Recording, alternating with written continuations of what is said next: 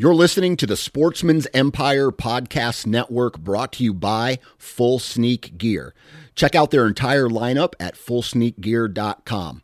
Also, be sure to check out our entire stable of podcasts at sportsmansempire.com. Go Wild is a free social community created for and by hunters. This means that, unlike mainstream social media, your trophy pictures won't be censored. They're encouraged. As you spend time on Go Wild, you will earn awesome rewards such as gift cards, free swag, and big discounts on brands like Garmin and Vortex. You will even earn $10 just for signing up. Visit downloadgowild.com and sign up today. New from Moultrie Mobile, the Feed Hub offers first of its kind cellular connection and control for nearly any spin cast feeder on the market. When used with the Moultrie Mobile app, you can monitor feed and battery levels, run feeders on demand, receive alerts when feeders are clogged, and remotely adjust feeding times. The Feed Hub is ideal for anyone who maintains feeders. Remove the guesswork and save time by planning feeder maintenance before you drive to your hunting property. For more information, visit moultriemobile.com.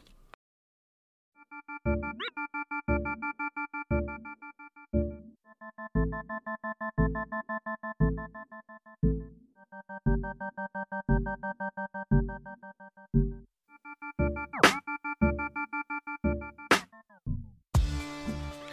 up, ladies and gentlemen? Welcome to the Nine Finger Chronicles podcast. I'm your host, Dan Johnson.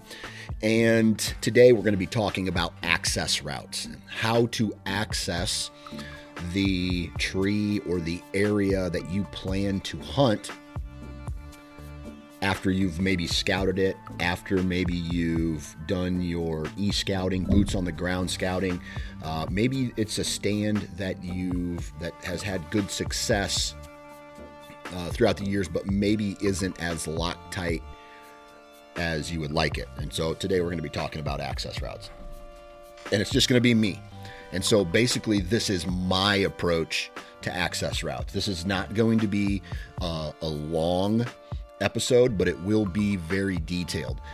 And, uh, you know, if you've ever listened to me on the Wired to Hunt podcast, if you've ever listened to me talk in detail about it on the Nine Finger Chronicles podcast. I am an access nut. It is all I think about. I I, I almost reverse uh, reverse engineer every uh, tree stand that I or a tree or location that I that I find like I like I want to put a tree stand there. And and then I reverse engineer the access route because sometimes you can find a lot of sign in a certain area but the once you get to that area the wind will be wrong or you need a rare wind or uh, in order to get there you're walking through several uh, bedding areas or thickets where deer might like to be uh, like hang out. And you're doing more harm than good uh, to getting getting into those areas so I'm just going to shoot from the hip like I always do, and I'm going to talk about access routes. But before I do, uh, I'd like to t- just take a moment. I'm going to really quickly run through all the partners here on the Nine Finger Chronicles. If you're looking for a saddle, go check out Tethered. They have all the accessories you need, uh, all the products you need, and uh, if you're looking to become a better Saddle Hunter, go check out Tethered. They have tons of information. TetheredNation.com. Wasp Archery. Uh, Wasp uh, makes some of the best, in my opinion, some of the best broadheads on the market. Most of their heads are still made in America, very durable. Uh, and uh, man, eh, if they're, for me, you know, given my arrow setup, given my draw weight, uh, anything broadside at 40 yards is getting a pass through. Man, I, I'm smoking them. And so, wasparchery.com. I do have a discount code uh, NFC20, and that's going to save you 20%. Vortex Optics, man, just an amazing company with an awesome VIP warranty. Be sure to check out their new youth binos. Uh, I just got a pair in, and I, I, I gifted it to my daughter. She really uh, thought that was cool, and now she has a pair of binoculars to take with her when we start to go on our hunts. Uh, and you know, rifle scopes, red dots, spotting scopes, range finders, binos, you name it, they have it. VortexOptics.com.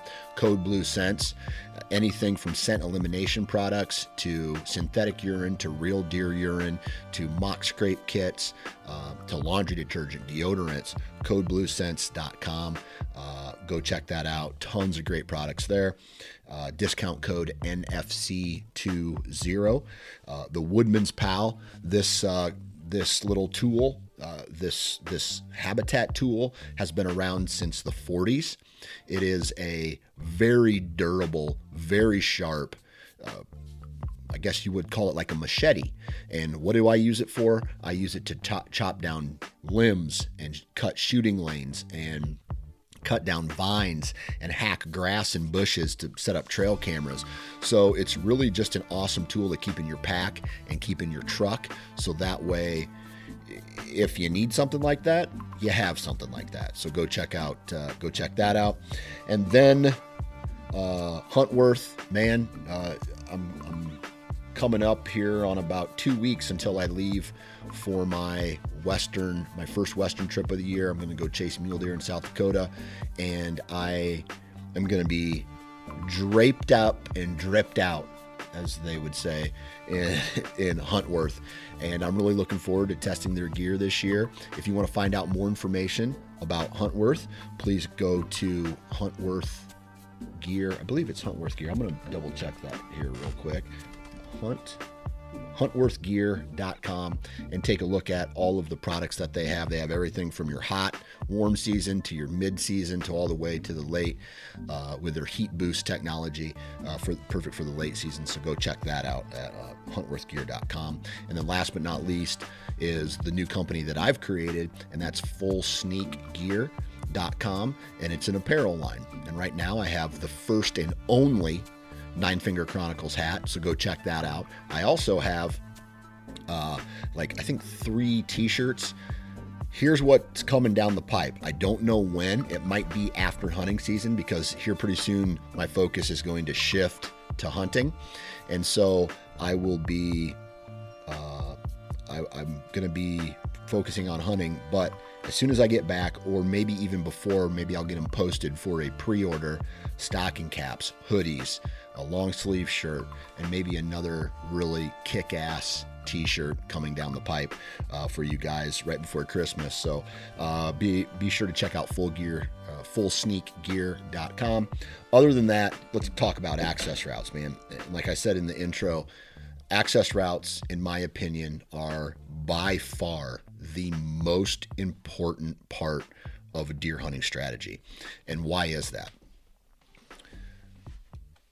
Well, you don't want to walk where deer are at, right? You don't want to spook the deer before you get to uh, get to the, the the location that you're planning to hunt. Whether that's a ground blind, whether that's on the ground, whether that's in a tree or you know hanging from a saddle, you you need to make sure that your access route has the least amount of impact on the the environment where these deer live. And so I'm going to I'm going to run through a couple scenarios that I hunt in what I would call ag country and big timber. Okay? And so I have a couple farms uh, uh, my main farm, it's pretty big and it has both ag, what I would call an ag, uh, that that timber, that timbered finger split, in pastures and, and river bottom ground. And then I would also I'd also say the one part of that is big woods. It's big timber, big block, uh, like 300 acres of timber, and deer like to live live in that as well. And so I think that's where I'll start off is this big this big block of timber. And I, I'm gonna I'm gonna start by saying this: when it comes to access routes, very rarely do I get to access something in a straight line. Like, very rarely am I walking straight to a tree stand. I'm always having to take some kind of 90 degree angle or loop in somewhere to avoid maybe a bedding area or to uh, avoid my scent going into a, a certain area. And so I really, I, I, I r- rarely find myself walking straight to a tree stand. Typically, I I have this 90 degree rule that most of the time I'm able to uh, I'm able to uh, implement on some of these areas. And, and I'll start off with this 90 degree rule on the big this big timber piece that I have.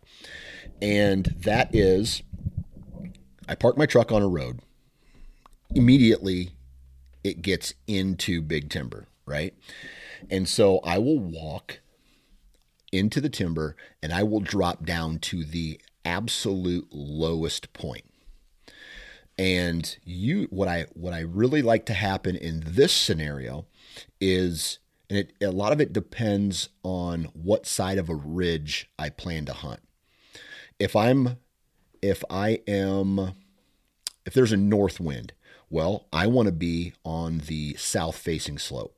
If there's a south wind, I want to be on the north facing slope right? It just makes scents that as the wind is coming over the terrain and dropping down into a drainage or a low spot, all that sense coming there, the deer can walk the military crest and cruise without being skylined and be able to smell everything that is high without actually being able to see it, right? That's that's how deer operate through this type of terrain. Very rarely are they walking on the high high spots. Very rarely are they skylined uh, until they get to a point where they're either ridge jumping or they're coming into a some kind of uh, acorn flat or food source, which could be a field or uh, an ag field across the road. But what I like to do in this in these types of scenarios is drop down to the lowest point walk the lowest point until I get to the part of the ridge where I have a tree stand or I feel like there's that trail or that military crest where the deer really like to travel because usually usually there's a trail there and usually that's where you'll find some sign. And so I really I really like that and I especially for travel corridors. Now, maybe in a in a staging area, that might work if you're J hooking into it.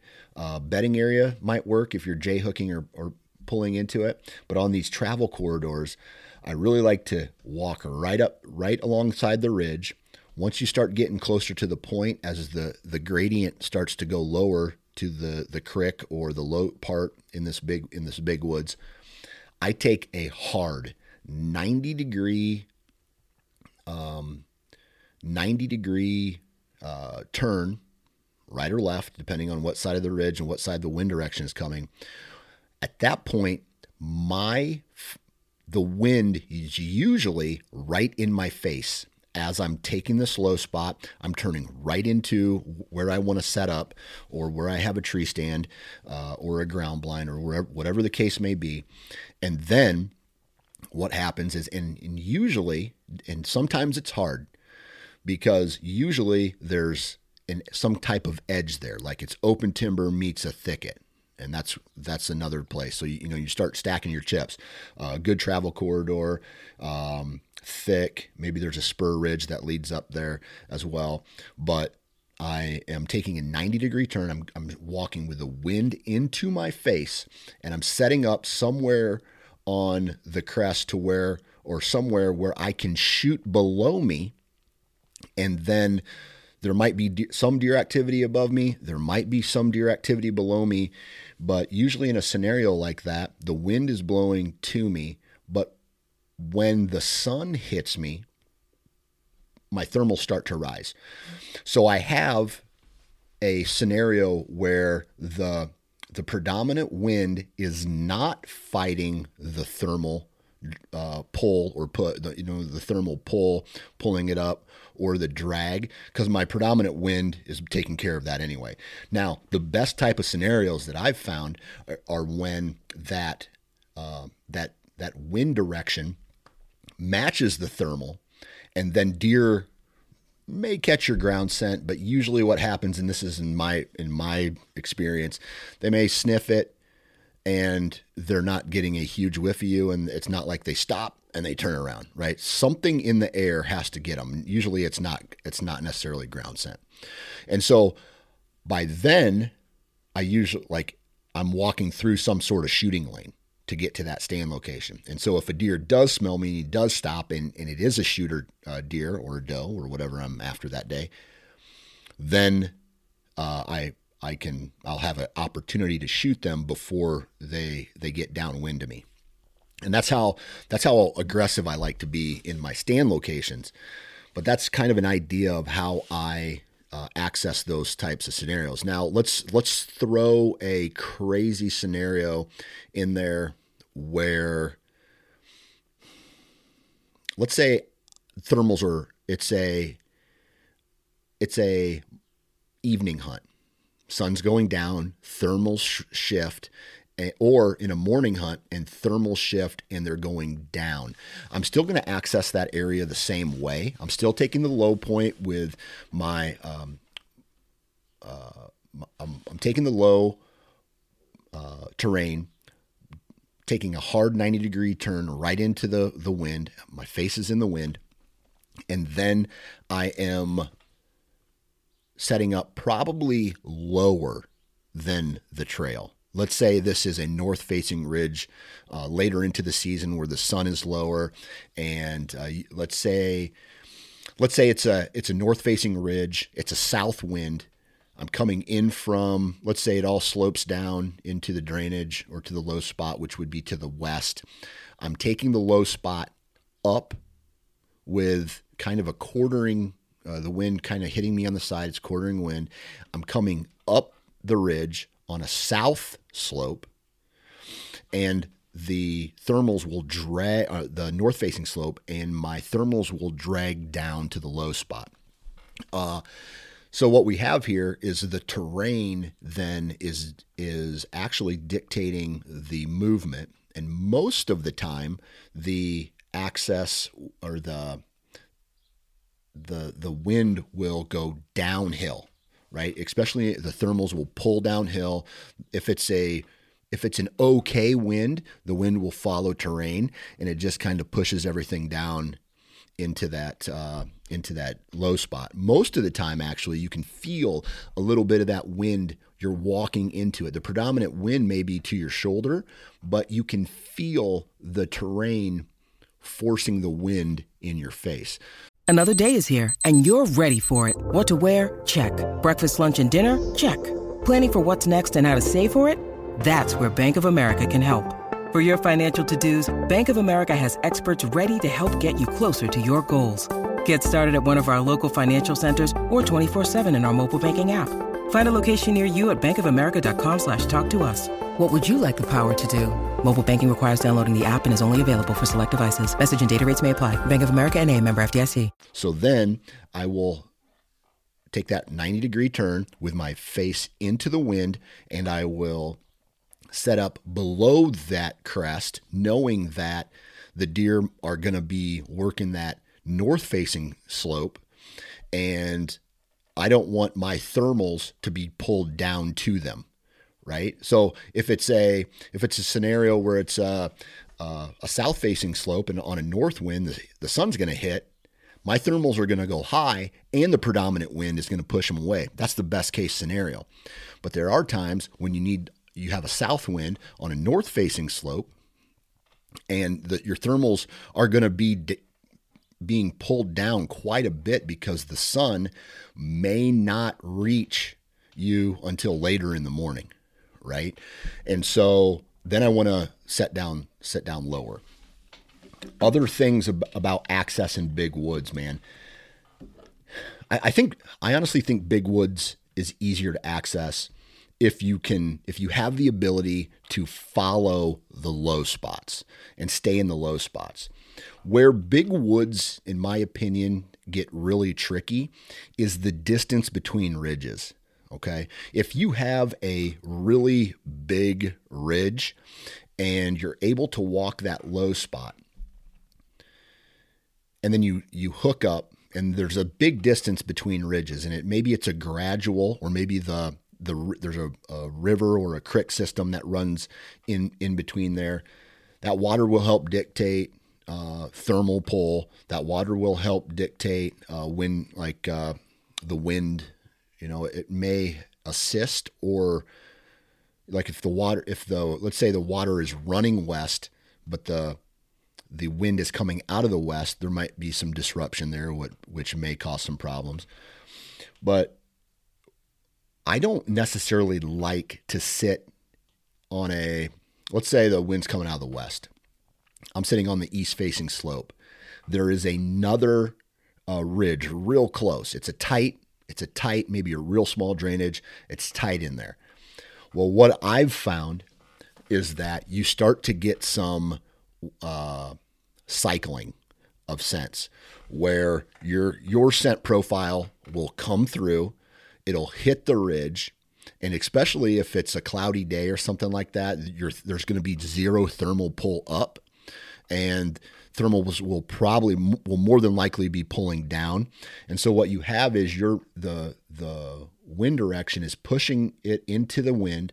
It's sinking at the same time and then being sucked back to you and it's just cycling in that. Now sometimes that's good if you are below the military crest, but other times that whole drainage can be can be blown out if the wind shifts maybe from the you know to the north or to the south a little bit and it starts to blow in one direction. And in the past i have found that if i if i use that that uh, low spot as an access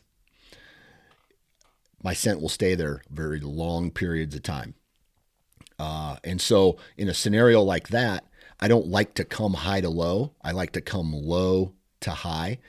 Um, the very first scenario I, I talked about where I park on the road, that's high to, that's that's high to low. But in a scenario like that, I like to come low to high.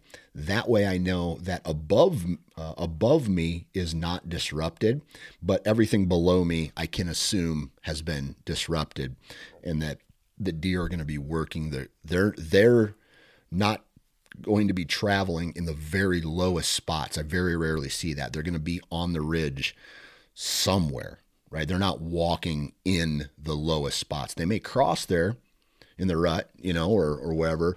But if it's, you know, uh, an average pre rut set where there's not a lot of chasing going on, the deer aren't chaotic, then I feel like there is a, it's a benefit to come low go from low to high and then take that 90 degree turn into your tree stand location. So I hope that makes sense. Um, other things that I uh, am am really that I, that I look for when I'm scouting to learn about how to access some of these big woods is dead areas. And so through scouting, I learned, hey, there's no oak trees. It's wide open timber. Deer may not be using this you know, they may not be using this uh, terrain uh, because there's n- no reason for them to be there. Number one, it's right open, wide open. Number two, it's skylined. It would skyline them. And number three, um, there's no food. Right? There's, so there's there's no reason to be there. Usually, I'm not saying all the time, but usually there's also no sign in these spots. And so what's that tell me? That's a perfect place to walk through and so that at that point it kind of goes against the whole theory of staying low to high and usually the the the low spots are a little thicker. And so what I'll do on a scenario uh, like that would be I'm walking and more than likely it will be a morning hunt all right where it's dark. It's more difficult to see. Um, the deer m- might be uh, up in the up in those in some of the other flats, and then they'll work their way back down to the points where it's usually thicker, where there's uh, beds and things like that. And so what I'll do is I will walk through those high spots, through those dead areas, and then I'll drop down off of the ridge. Sometimes I take a right, a 90 degree turn. Other times I have the wind to my back blowing into that uh, spot. and or into the low spots, and I'll set up above the military crest. Uh, what I just described there would have been a scenario where it's a south-facing slope and a north wind, and the wind is to my back. It's blowing into the timber, potentially causing harm. That, in, in my opinion, is a bit of a risk. But once I get into the tree stand, sun starts to come out, whether it's partly cloudy, whether it's full blown sun. Um, the risk comes when there's it's an overcast day and maybe the the thermals aren't pulling as hard and they'll pull straight down. But you're not really worried about that, in my opinion, because in a scenario like that, the m- movement is going to be either east west, west east, or let's say north northeast to southwest and or in an X. And what you're doing is you're really setting up in the middle of that X. And you're walking that dead area and hoping that there's no deer there. So that's a risk as well. But on a sunny day, what you get yourself into is a scenario where you have a south facing slope. The predominant north wind is coming right to your back. You set up and your thermals are pulling up. Again, uh, that's that's a that's a risky access route, but it is a, a uh, what I like a lock tight hundred percent thermal pull on that tree stand location. And uh, man, you can get a like I love scenarios like that because it's a it's a really early morning. Uh, like it, you can you can sit in that stand location late into the morning. Now I'm not an all day. I, I, I don't sit all day. Sometimes and let me get into this before i go into the the ag the ag portion and the river bottom ground portion of this. And that is deer they move around at dark and it you know like first light and last light. And so that's also when you're moving right? You're getting into the tree you know right before daylight or you're getting out of the tree right at last light and so my guess, and this is what I used to do before I became really anal retentive about my access routes, is I would walk straight lines right back to my truck. Unfortunately, that doesn't work. You're going to be spooking whether you know it or not, whether it's right now or whether it is an hour from now when the deer come through. You're going to be bumping deer at some point. So I take the same exact access route out as I do in. And yes, it's a little bit more difficult. Yes, it usually means I'm, I'm humping terrain. I'm dropping down and then going up and going up and then going down to get back to my truck. And it's not easy, uh, especially when you're tired and you've been on maybe like a 10 day rut bender. And at the end, you just want to walk straight back to your truck because it, it, it could potentially be easier. But then that sit is jeopardized, or that, that stand location is jeopardized. It starts to get burnout, and the deer just stop you know, moving through it during shooting hours, or you're going to bump a shooter or something like that.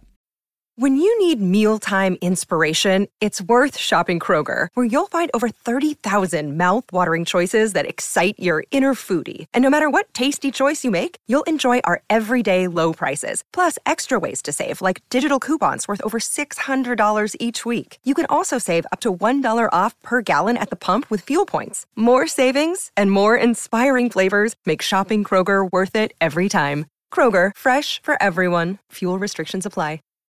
So I always take the same way out as I do coming in into that, whether that is a morning or an evening hunt. Now, if the wind shifts, you you have to have a backup plan on how you're going to get out of that tree stand because uh, kind of transferring into this river bottom ground, I have a stand, believe it or not, that it's really flat. There's it's on a river bottom, but when I have a north wind, I'm on the curve of a creek and my north wind gets sucked right down into this creek and gets pulled away from me. It's it's a beautiful thing. It's one of my favorite stand locations.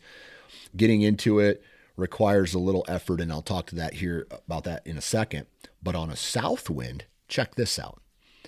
On a south wind, it hits that riverbank and it blows up. And along with thermals on a sunny day and that updraft where that that that air current hits that uh, riverbank. I'm right on the riverbank or on that creek bank. My my scent just gets shot right up in the air. And if it's sunny outside or it's even partly cloudy, my thermal, dude, I've had deer downwind of me in a scenario like that on a south wind, and they don't even they don't even look up. They they feel so comfortable in that scenario, and unfortunately, in that scenario, I've I've I haven't killed any deer out of there. There's been good deer spotted, but I haven't had the opportunity to shoot anything out of there yet. But I know someday I will. As long as I have access to that farm, someday I'm going to shoot a slammer out of that out of that stand, and that's why that stand doesn't move. Uh, and it blows up, and it blows. Eventually, it blows into a field, and dude, nothing, nothing gets me uh, in in that stand. Now, walking into these river bottom ground this river bottom ground can get get tricky, especially if crops are out. If you're walking through a min- middle of a field, there is there is a chance, but usually there there is some kind of terrain feature that you can dip into, whether it's just a, a low spot in the field, uh, a low spot in a field, maybe it's just a foot, but at you know, 200 yards away, that foot, you might not be able to notice that little drop off.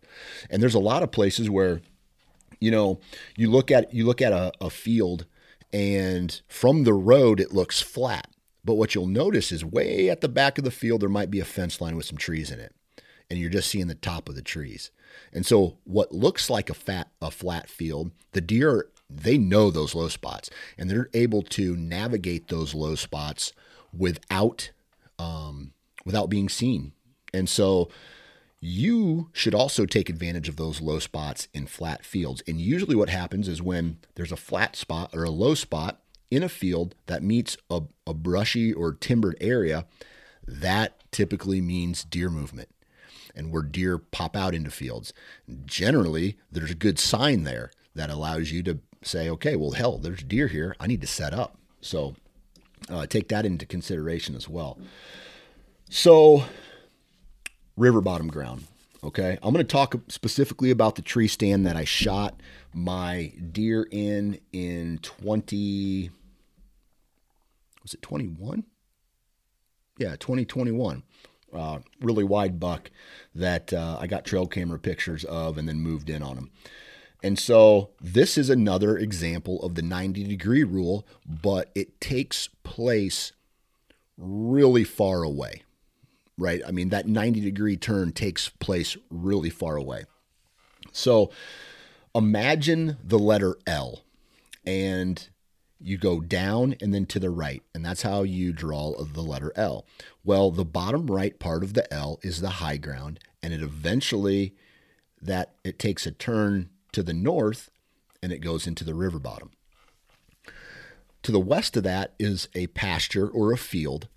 And in a scenario like that, I am not walking the bottoms just because most of the time when I access or when I'm walking in to the, the tree stand, I'm assuming the deer are bedded to where there's like some sort of military military uh, crest in there that they're sitting on or bedding in to where they could potentially smell me if I got too close, but the uh, but they could never see me, right? And so I stay far away from from that finger, and so I'm walking through the middle of this field. Sometimes it actually is the high ground, but most of the time the deer are still bedded that time of day. Now, in the rut, it gets a little tricky because really there's chaos everywhere. I still abide by the same rules, but I, I feel like the the fact that the deer are um, how do I put this? The deer are they care less that time of year. They're being pushed. The does are being pushed. The bucks are doing the pushing. It gets real crazy. So I'm in the middle of this field. I'm, I'm basically walking that same shape of the field, but further away from it at the high high point of it in the middle of this field. Then about 300 yards away. Uh, uh, imagine this being a south wind. At the very top of the L, then the terrain, the low spot. So to each side of it is a high spot, right? And then that eventually leads to a, a river bottom or uh, an ag field in this case at the bottom. And then that ridge comes to a, a point, right? And so what I do is I'm I walk the bottom of that L, I turn up with my with the wind to my back. And this is a risk especially I mean in an, in an afternoon hunt, it, it, it, could potentially be depending on how close you're walking to any type of bedding areas. But in a morning hunt, it is it's really risky because not only do you have thermal pull down, right, but you also have um, you you also the deer could potentially be on their feet in this scenario. But I killed mine in the afternoon. So wind is to my back. I'm walking at that point. I have to visualize where the tree is that I want, right? Because once I break that timber line and I'm out of the field into the timber, I need to walk straight to my stand location. I don't want to be going back and forth and creating a larger scent profile for all of these deer to smell. I want the smallest scent profile possible. So I stay in a straight line and I walk from the timber edge right to my tree stand location. At that point, I'm walking downhill a little bit, right? I get to the tree stand location. I, you know, I climb up in my tree. And in the morning hunt, when it is risky, check this out. Just like everything else, I'm on a north facing slope, but with a south wind. The, the thermals will hit me. They may not hit the ground right away, but they hit me because I'm higher in the tree and the deer movement is going to be i mean shit it's been above me and below me so it's a like it's a really good spot. Above me i don't really have to worry about it unless potentially there's a a ground scent snafu there and somehow they're extra jumpy. I i wear uh, and I might as well talk about this right now one thing that I have seriously, I seriously believe helps with ground scent is uh, a product like uh, Nose Jammer. Nose Jammer is a, it's a cover scent and it's basically vanilla. So when a deer gets a whiff of that into their nose, it, it overwhelms their olfactory uh, gland and, and the part of their brain where it's like every time you walk into a house of someone who smokes or you walk into a, a pizza joint and you just are hit with pizzas in the oven, that smell, that is that is what happens. You can't smell anything else, right? You can only smell the cigarettes in someone's house. But after you're there a while, th- your brain brings that sensation down and then you can start smelling the candles or you can start smelling what's for dinner or someone's stinky boots or whatever the case may be, right? So Huge fan of that product. I also have my Ozonics with me in in the tree as well, just for that backup. And I turn it on while I'm accessing my stand locations or my my tree stand locations as well. So uh, saddle, whatever you know, whatever it is that you want to use. So with that said, then winds to my back. I'm approaching, climb up in the tree.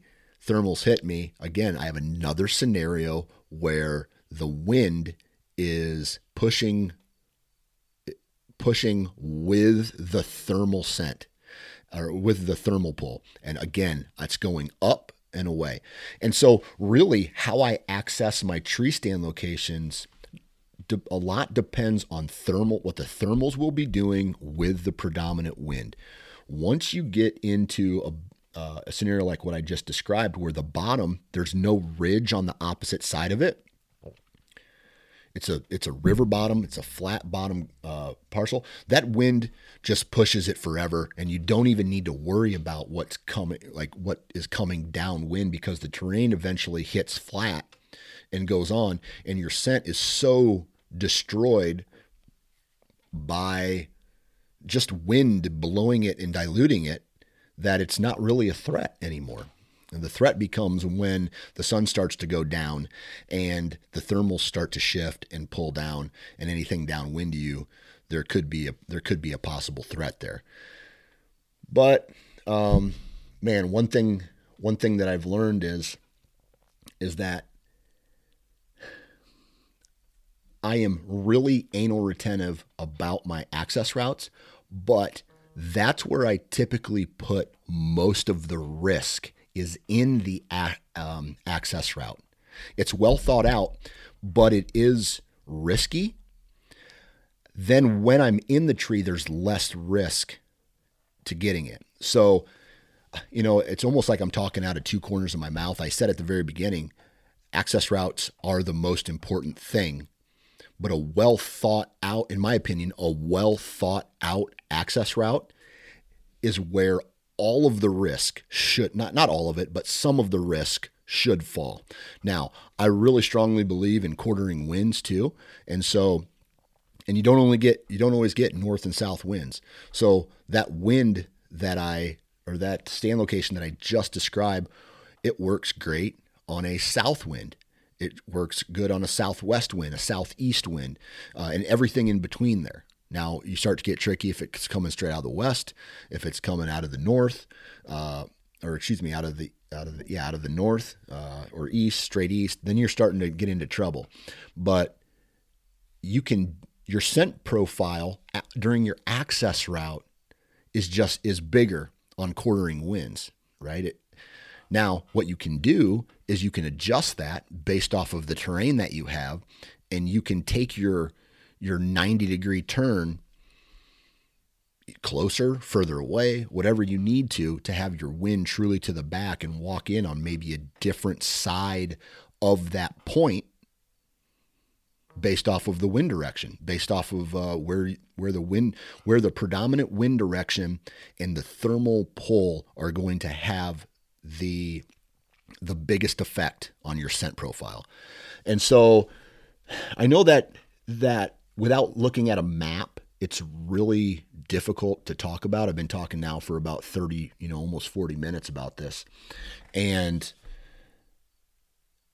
it's it's just you got to figure out the access route. I say my personal uh, um, opinion on this, and I know a lot of other people may disagree with me, um, but take your risk on your access route. Once you're in the in the stand, even it can be quartering, but allow your thermals to help out with that, right? A quartering wind, but if it's a quartering wind and your thermal pull is up, then it's not a big deal. If it's a quartering wind and it's even a shifting wind and it's a thermal pull, you're you're probably going to get away with a little bit more. But if it's a if it's a thermal drop and it's a quartering wind and there's also some kind of wind direction shift. That's when you're really playing with fire. Um, yes, those types of uh, those tend to be when you run into your your shooter deer, but have that access route that allows you to take the risk getting into the stand. Small risk, obviously. It's a it's a well thought out risk, and it's from a a scent profile risk. It's not an intrusive, I'm walking through a bedding area risk. A lot of it has to do with my scent profile and, and my scent cone and what it what my scent is doing. And so you also want to you want you want to disrupt the woods the least with your your actual intrusiveness of you walking and your scent profile.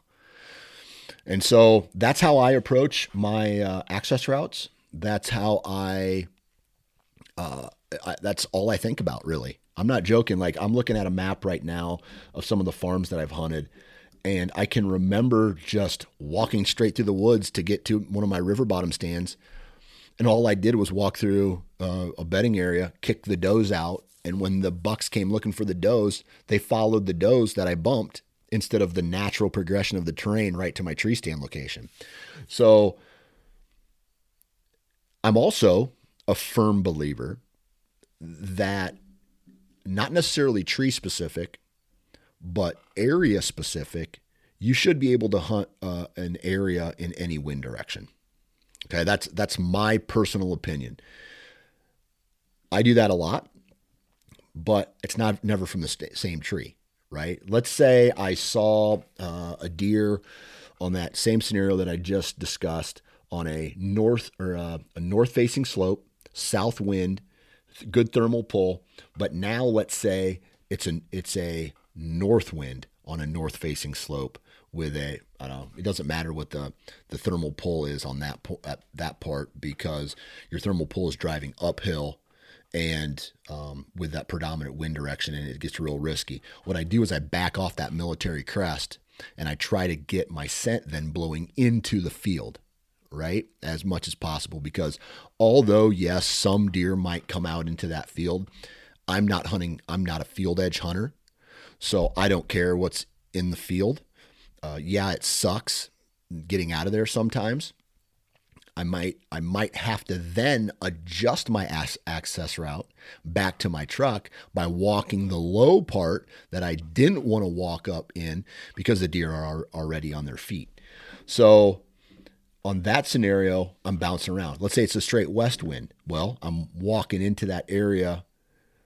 roughly the same way, but I'm I'm coming in on that L on the right side on the high ground, and then I'm walking into the wind again, but I'm hunting on the which would be then the east facing slope on a west wind of that L that I was talking about, right? So the, the left side of that L terrain goes up. So at that scenario, I'm walking downhill straight into that low spot and then walking straight up. So that 90 degree uh, turn I take happens on the high ground on the opposite side of the uh, hill. I walk into the timber, I walk straight down, I walk straight back up. I do that. I actually do that a lot in big timber as well. So, like, Unfortunately, what I've described is very difficult to understand without a map. Take the principles from what I've said today and just go to a map and look at where put put dots on a map or go to onX or whatever whatever uh, HuntStand or whatever you have. Look at your stand locations and then imagine what your scent cone is doing, not just when you're in the tree, but when you're walking from your truck to your tree stand.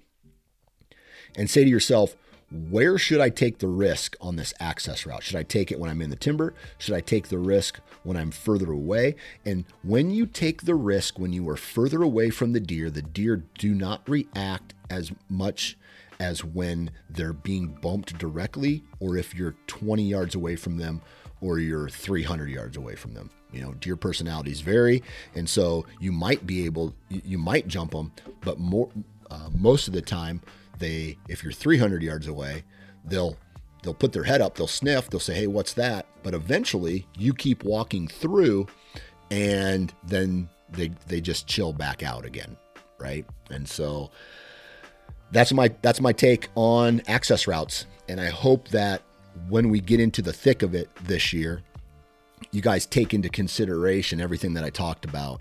And if you hear this and you have more questions about uh, access routes, go to Instagram, go to the Nine Finger Chronicles Instagram page, hit me up with a um, uh, a question, a comment. When I launch this episode, go there, leave your comments. You know, talk to me about what you do because I'm always I'm always interested on on how people play the wind, how they play thermals, specifically on access routes. So that's kind of what I I personally geek out about. So uh, other than that, man, uh, I just want to say thank you very much for tuning in today. I know it's just me talking, so it might not be that interesting, but it's something that I think about a lot. Huge shout out to Tethered, Wasp, Vortex, Code Blue, Woodman's Pal, Huntworth, and Full Sneak Gear. Please go out support the companies that support this podcast. And last but not least, man, if you're going to be in a tree, make sure you guys are bringing your safety harness with with you. Um, set a good example for your kids and for other hunters. And because falling out of a tree just sucks ass, man. Uh, you could break your ankle, you could kill yourself, and then there's a lot of responsibility outside of the woods that is left when you're gone.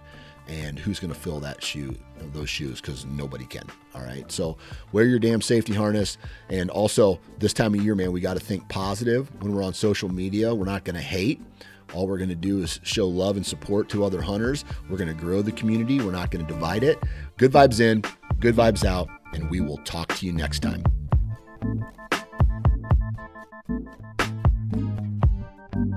Thank you.